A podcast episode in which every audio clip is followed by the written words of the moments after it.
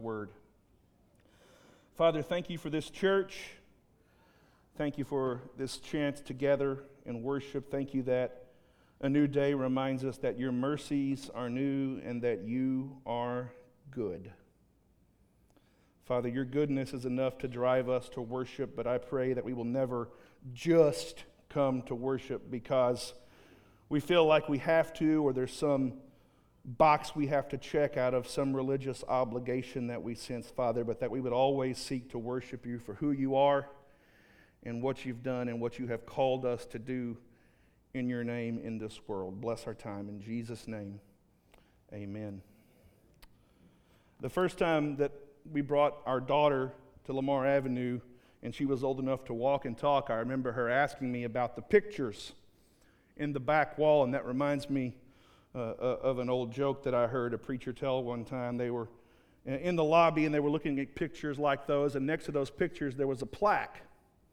Uh, and the little boy who was looking at these pictures, he was just kind of standing there looking and, and, scratching his head and wondering what they were. And the preacher walked up with him, and, and the little boy uh, turned to the preacher and said, Preacher, what are all the names on this plaque?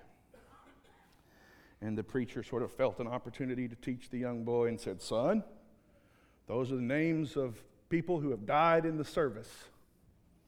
And the little boy said, Which one, Sunday morning or Sunday night? I just got to make sure you're still awake. Music in worship has always been a topic of tense conversation. It's always been a, a source of water cooler discussion, of church meeting discussion. It's been a controversial subject since really before the time of Jesus. And when you think about how music is everywhere around us, that really should not be a surprise. I think, in some sense, we don't even realize how present music is all around us. It's a part of every major occasion across all cultures, whether it's a birthday party or a wedding or a funeral or a pageant or a rite of passage of some kind or a parade or a festival or an anniversary. But singing is something that really even transcends beyond that. Whether you're in Walmart or whether you're on Wall Street, whether you're in an elevator or in a car in the most remote jungle village in Zululand, John, or whether you're in a store in what used to be Marabou, but I don't know what it's called now there's music somewhere. Someone discovered that people can remember information better when it's accompanied by music. And so, 70 years ago, an advertiser came up with one of the, the first significant jingles uh, in the radio and television era of Oh, I Wish I Were An. I didn't even have to finish it. Music is powerful. Plato said, I could care less about your written laws. Let me write a nation's music. It's an extraordinarily powerful means of communication and expression. Virgil, uh, third century uh, before the third century before Christ, Greek, Greek poet and prophet, said, author, let us go singing as far as we go, the road will be far less tedious. Augustine, the, fam- the famous theologian, said, He who sings well prays twice. Across the centuries, music has been a primary means of conversion and spiritual formation, and that's because music has the power to transform who we are. And in this room this morning, I feel it's especially true that there are those of us who could easily say that music has had a really important role in our lives, especially the music of the church. I mean, some of us even make decisions about where we're going to go to church based on what? Music. It's one of the most unique, unifying things, but it's one of the most dividing, controversial things at the same time.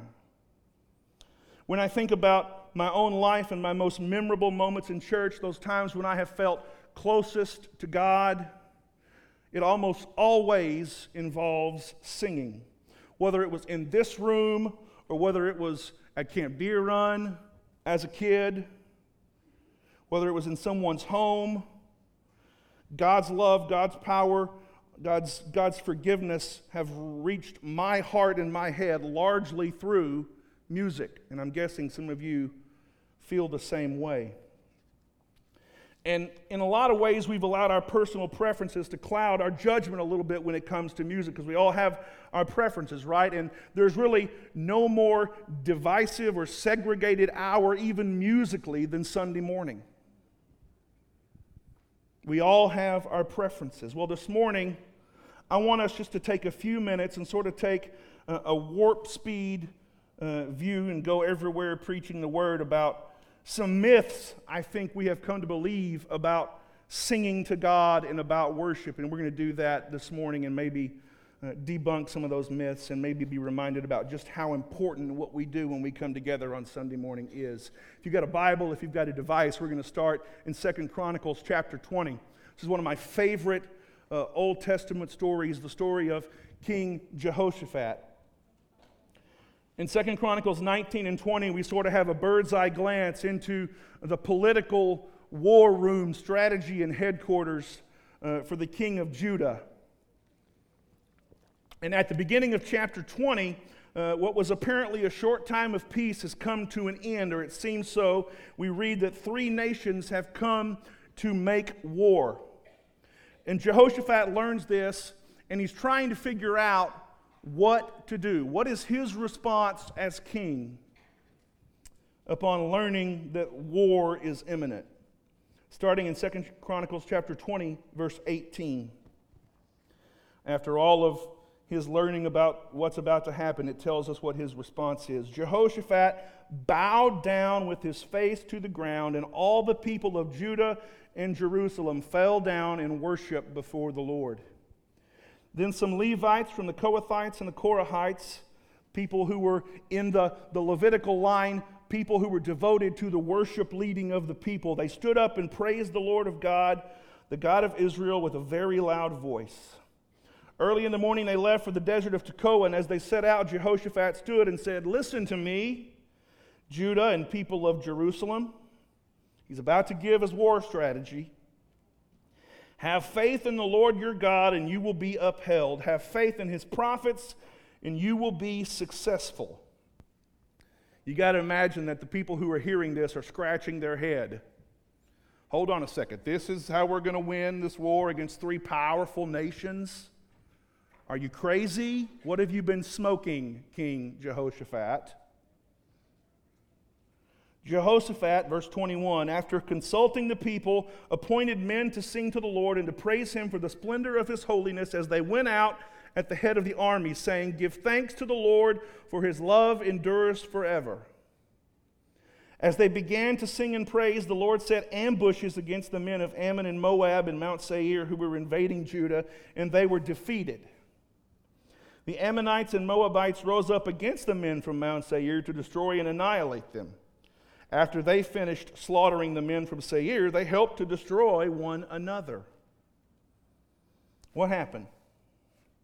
The king went in to worship as he sought God's will on the situation. How many of us have that backwards?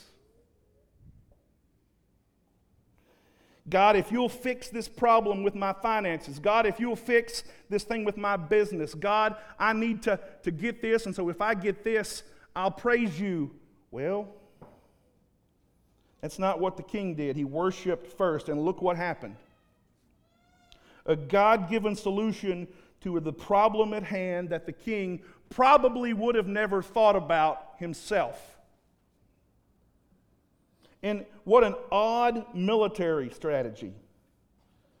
He, he goes to his, his council of his Secretary of Defense and National Security and says, Here's what we're going to do we're going to put singers in front of the army. That's not very manly. But he did. Send out the singers in front of the army and leave the rest to me. What happened? Both societally and militarily and socially, the singers had a place of importance. Their talent was valued by God, and as they sought after victory that could only came from God, they sang.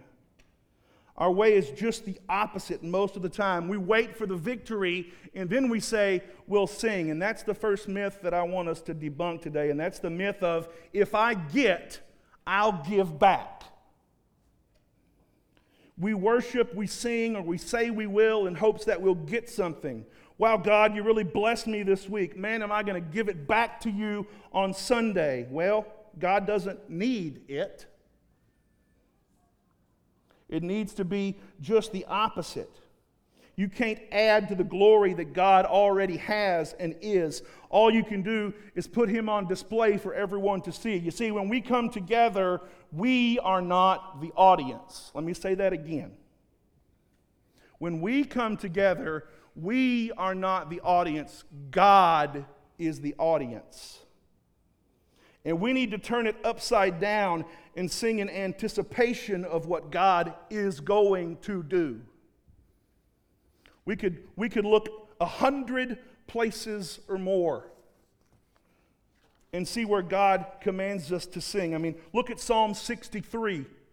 God, you are my God. Earnestly I seek you. I thirst for you. My whole being longs for you in a dry and parched land where there is no water. I have seen you in the sanctuary and beheld your power and your glory. Because your love is better than life, my lips will glorify you. I will praise you as long as I live, and in your name I will sit quietly and not sing. No, it's not what it says. In your name I will lift up my hands. I'm going to say this this morning probably until you don't want to hear it anymore, but what we see in this psalm and in many other places in Scripture is that singing is not a suggestion, singing is a commandment. God commands us to sing. But it's more than that. David, his whole being is satisfied and longs for God. He sees God's glory, and the only response he has is what? He says, I'm going to sing for the rest of my life. His only response is one of worship. He says, Your love is better than life. And as long as he lives, I'm going to praise you. Here's a question Why not praise God while we're alive with all that we have? We're anticipating what we're going to do in eternity, so why not amp up our practice a little bit on earth? We could flip a few pages over. Randy already read from Psalm 95. Come, let us sing for joy to the Lord. Let us shout aloud to the rock of our salvation. Let us come before him with thanksgiving and extol him with music and song. Not only are we commanded to sing, but singing and joy go hand in hand. Singing and emotion go hand in hand. Psalm after psalm after psalm, there are examples where emotion and singing are tied together anger, sadness, confusion, lament, doubt, thanksgiving, all emotions that are tied to when we sing to God. Thanksgiving is another common thread through almost every text we're going to look at today. Because when we see who God is and what He's done, we're, we're filled with overflowing because He's so good. We're, we're so thankful that we can't help but sing. Look at the very next psalm, Psalm 96. Sing to the Lord a new song. Sing to the Lord all the earth. Sing to the Lord, praise his name, proclaim his salvation day after day, declare his glory among the nations, his marvelous deeds among all people. For great is the Lord and most worthy of praise. Singing is not just a suggestion. He says it three times. He says, Sing a new song. Even in the Old Testament, they needed new songs. You're supposed to laugh. And it was important for God's praise. Why? Because He's worthy. He doesn't need our praise, folks. He desires it and He deserves it because He's worthy. And we're reminded time after time that worship is not about us, it's about God. Here's another favorite of mine, and this one is a little bit off the beaten path. But I can't tell you how many times from this stage we have heard, I have heard, you have heard people read from Matthew chapter 26 before communion. The account of Jesus and his disciples sharing in the Last Supper together. And most often when we read this text, we stop at the end of verse 29. Well, there's something else that happens that can make such a difference in this short little verse, and it often gets left out for us, and it makes such a difference when we think about singing. Matthew 26, verse 30. When they had sung a hymn, they went out to the Mount of Olives. Now you say, okay, that's a little different. Never heard that one in a singing sermon before. Why would you bring it up? Well, it's really simple. Jesus, at maybe the most important and crucial, intense time in his life and in his ministry, found the time, made the time, and it was important enough for Jesus, with his closest friends, to sing. The cross is on the horizon. What did they do? They sang. If singing was important enough for Jesus and the disciples, you know the rest of that statement. How much more important is it for us? We could read Acts chapter 16 when Paul and Silas are in prison. It tells that story. And before the earthquake happens, which opens the doors and sets in motion this incredible God story of the conversion of the jailer, what were Paul and Silas doing in prison when they were not just in the cell. They were in solitary in stocks in chains, the worst cell, the worst part of a Roman jail that you could be in. What were they doing? They weren't clanking their cups against the, the, the jail bar saying, Let us out. They were singing. And what followed after that? Conversion and an entire family coming to Jesus, an earthquake. Yeah, their singing didn't cause the earthquake, God caused that. But I'm going to tell you, when we sing and we believe it and it changes us, things can happen. God's power. They sing and God delivers them. It's not the opposite. God doesn't deliver and then they sing. We get those backwards sometimes. They sing and then God delivers them. We could look at Ephesians 5, which is a passage we know very well. We're going to read the, the bulk of this context. We sometimes like to pull out the last part of verse 18 and verse 19 and separate that from the rest of what goes on in Ephesians chapter 5. But start in verse 15. Be very careful then how you live. Not as unwise, but wise, making the most of every opportunity because the days are evil. Therefore, do not be foolish, but understand what the Lord's will is. Do not get drunk on wine, which leads to debauchery. Instead, be filled with the Spirit, speaking to one another with psalms and hymns and songs from the Spirit. Sing and make music from your heart to the Lord, always giving thanks to God the Father for everything in the name of our Lord Jesus Christ. We're commanded to sing.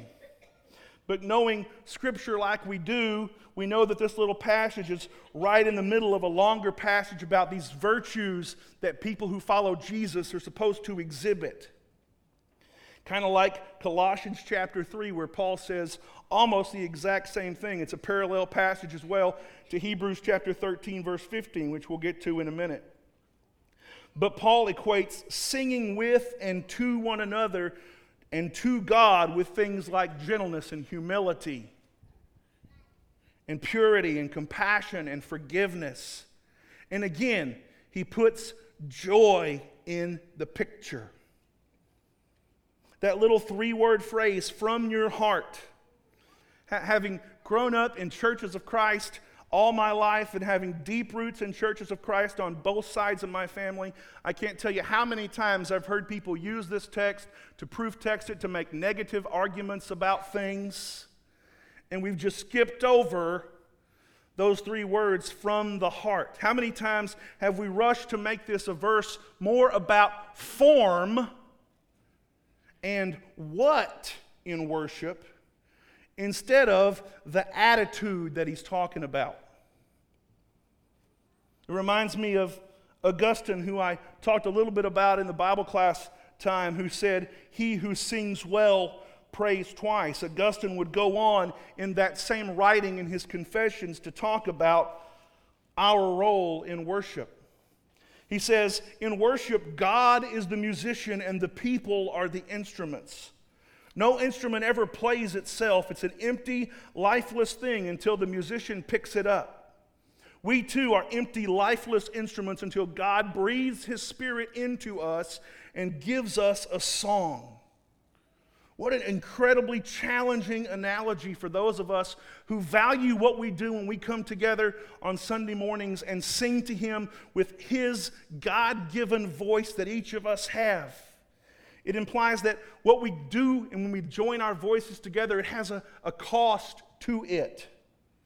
Like other disciplines, making melody in our hearts requires us to put ourselves aside, to sacrifice, to it demands something of us if we will allow God to stretch us and make this beautiful melody with us. And that's a humbling, humbling perspective when it comes to thinking about singing. We just think it's me and my voice, and here we go. But we are not in charge. God is in charge. The great music is not our achievement, but it's God's achievement from His Spirit. It's like the old lyric of Lord, we come before thee now, where it says, Tune our lips to sing thy praise. We're commanded to sing, and it's tied to holiness. The, the last part of Colossians chapter 3 is one that we like to skip over too. We certainly don't like to tie it to worship, but Colossians 3:17 says, "And whatever you do in word or in deed, do it all in the name of the Lord Jesus, giving thanks to God the Father through him." We're called to do it with all our hearts. And so, for the last couple of minutes, I want to debunk two more myths. The first of these is this, and that's that my voice doesn't matter, or my voice isn't pretty, or I, I don't sing, or I choose not to sing. I'm intimidated by the others singing around me, or, or no one around me is singing, so I'm not going to sing. I, I can't tell you how often I hear those words. This, this what i did this weekend i get to do this three or four times a year all across the country and that's a common thing that i hear in our churches is there are people who don't sing because they feel well my voice isn't pretty or such and such reason why they don't sing. Well i want to tell you god doesn't really care about that. God doesn't care about the quality of your tenor or the volume of your alto or whatever part you sing Worship is not passive. I came across a quote of a very famous choral music educator named Helen Kemp, who was a longtime teacher at Westminster Choir College, and she said, Body, mind, soul, and voice, it takes the whole person to sing and rejoice. We are not just body and soul people, there's body, soul, and spirit. Someone says, I'm singing in your heart. Yeah, that's necessary and it's important. But God wants more than that. He doesn't need more than that. He doesn't need anything from us. But He wants the fruit of our lips. The most famous passage of the Old Testament, Deuteronomy chapter 6. Hear, O Israel, the Lord our God, the Lord is one. You should love the Lord your God with all your heart, your soul, and your mind. These commandments that I give you today are to be upon your hearts. Tie them on the doorframes of your houses and on your gates. Talk about them when you sit at home and when you lie and walk along the road and lie down at night. Jesus would take that and he would add the word strength to it. Love the Lord your God with all your heart, your soul, your mind, and all your strength. We talked about change a little bit during Bible class, and culture and time has changed. We're less and less a singing culture and more and more an entertain me culture. It's an American Idol world. And we're all feeling like we're entitled to be Simon Cowell and judge everybody's voice. Like we're the ones who get to stamp the red button and say, You get the automatic ticket. That may be the voice. I may be getting my my shows mixed up. But the point is this in such a consumer driven world where we're feeling this entitlement to be consumers and critics, singing like we do this morning, congregational singing suffers. We don't sing at home like some did a generation ago. So everything we do becomes subject to critical analysis. And so, because of that, it may explain why some come to worship here and other places and sit and don't ever open their mouths. They don't feel qualified, they don't understand that there's a gift that we are offering to God when those mouths come open and words come out. One scholar guessed that about 40% of churchgoers seem to have picked up the idea that singing in church is just for the singers. The truth is, my counter to that is that singing is for believers. That's the problem Martin Luther set out to reform in 1517 when he walked into the situation in the church where the audience, and we'll talk about that word in a second, they were just sitting with their arms crossed watching the professionals sing. The question is not, do you have a voice? Do you have a good voice? That's not the question. The question for us is, do you have a song. David sang because he had a song, and so should we. God should, could have just said in each of these instances we've looked at this morning where he says to sing, God could have just inspired those words to just say, praise. Come, let us praise with joy to the Lord. Let us praise aloud. And that would have been fine. We would have never known the difference, but he didn't. He said, sing. And more than that, God never says, if you can sing. He just says, sing. Be like the little child who doesn't really care how good their voice is, they just sing. I remember a little girl in church singing, I love you, Lord, and I lift my noise. We would do well to take a little bit of that into our own hearts. The last thing I want to talk about is this myth that I call the auditorium myth. By calling this an auditorium, we've created a barrier to offering ourselves fully in worship. You know why? Because that word implies a place where you're spectators. That root word, A U D, going back to the Latin meaning to hear. You're not here to be an observer. We're not called into this place to be hearers only.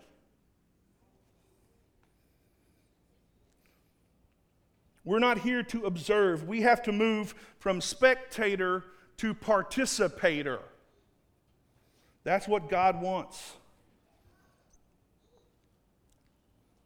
God wants us to take the initiative as a disciple of Jesus to make the move from observer to participant. And that takes work when we come in week in and week out. We have to work to give something of ourselves because it's so easy to shift into autopilot because we've done it so often that it becomes old hat, old news.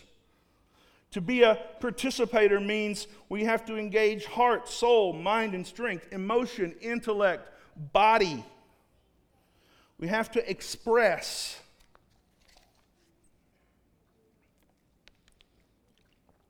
I mean, just think about it. We go to football games and we sing the national anthem and we cheer on our teams with a lot of joy and emotion. Some of us have different opinions on teams than the preacher. But we go in sporting events and we're yelling at the top of our lungs, or we're driving down the road and we're listening to music, and you pull up. I did it yesterday. I'm driving down Clarksville Street, taking my daughter to get a snow cone at the best snow cone place on the planet, tropical snow. And I look out the window, and this girl is just jamming out. I don't know what it was, but she made eye contact with me, and you would have thought she saw a ghost. All of us do that. And we do it in places other than church. If we do it in all these other places, why would we not want to come into this place where we honor and worship the God of the universe and the Savior of the world with all of our heart, soul, mind, and strength? Are you awake? And it requires sacrifice. Hebrews 13, 15. Through Jesus, let us continually offer a sacrifice of praise, the fruit of lips that openly profess his name. First, that word continually. That's not a past tense word, that's a present tense word. It really means perpetually, always doing. And then he describes it as a sacrifice of praise. Singing and worship take effort. To sacrifice means that we're each giving up something, giving up something out of our own selfish desire, our own wants of doing something to borrow Jesus' words from Luke chapter 10 in the story of Mary and Martha and saying that we want to do something better and higher and greater. We want to do it openly, not begrudgingly because you have to check some box. And we sacrifice our personal stuff on the altar of worship. And when we do that, we allow others in the room to have a more deep and profound worship. It's ascribing worth to something and we choose to lay our own preferences down because we're not ascribing worth to our own preferences. That's idolatry. We're created to worship. From the beginning, we are created to worship, but we have to make a choice of what we're going to worship. And so when we say we're going to worship God and we're going to do it for the sake of others, it's putting all of our desires and needs down at the foot of the cross to say this is not just some religious exercise. We do it for the sake of others and for God's sake and for His glory. And we could look at James chapter 5. Is anyone in trouble? Let them pray. Is anyone happy? Let them sing songs of praise. All these emotions have a place in our worship, and we need to be reminded just how important singing is to God and to us in the church. We've not even talked about the heavenly picture of worship, of eternal gathering around the throne of God that Revelation is full of. Man, we could use a little bit of what, what the Hebrews who were receiving the letter in Hebrews thought was the, the end of days. In the opening of Hebrews chapter 1, the writer says, uh, In these last days, God has spoken to us through Jesus. They thought that when Jesus came, the end was near.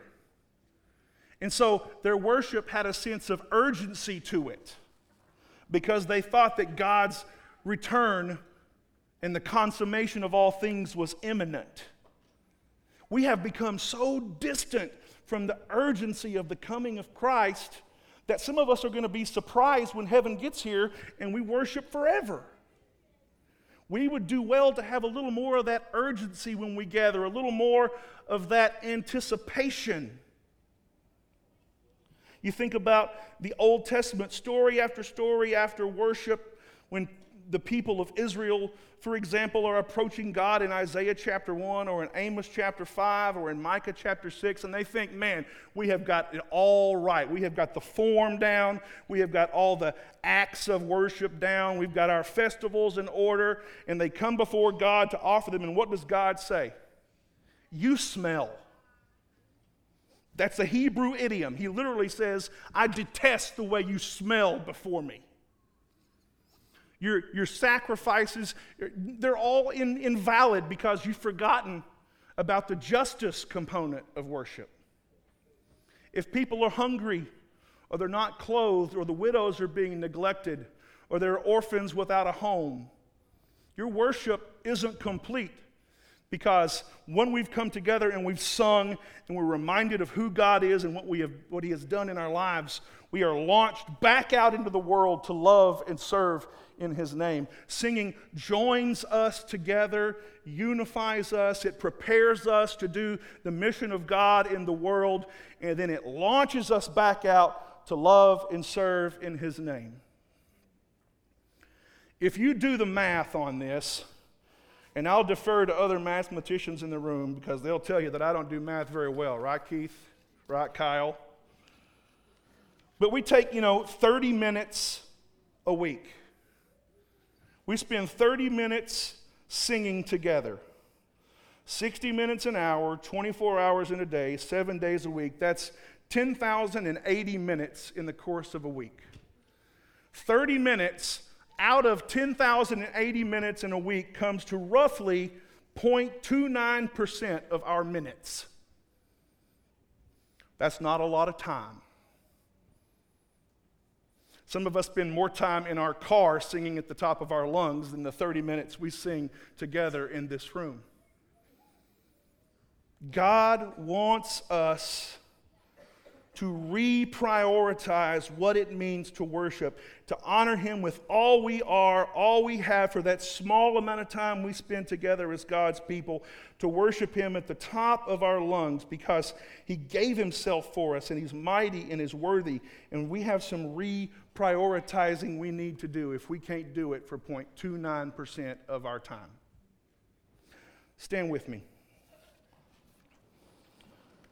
Don't, don't leave here and say that DJ said the rest of what we do in worship is not important, because that's not what I'm saying.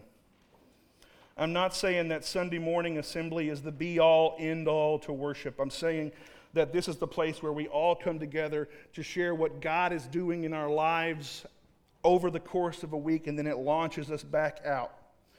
All I'm saying is that for this few minutes we come together, why not give it all that you are and all that you have. We're going to spend some time singing together in a minute. This is a great time for us to be in prayer together.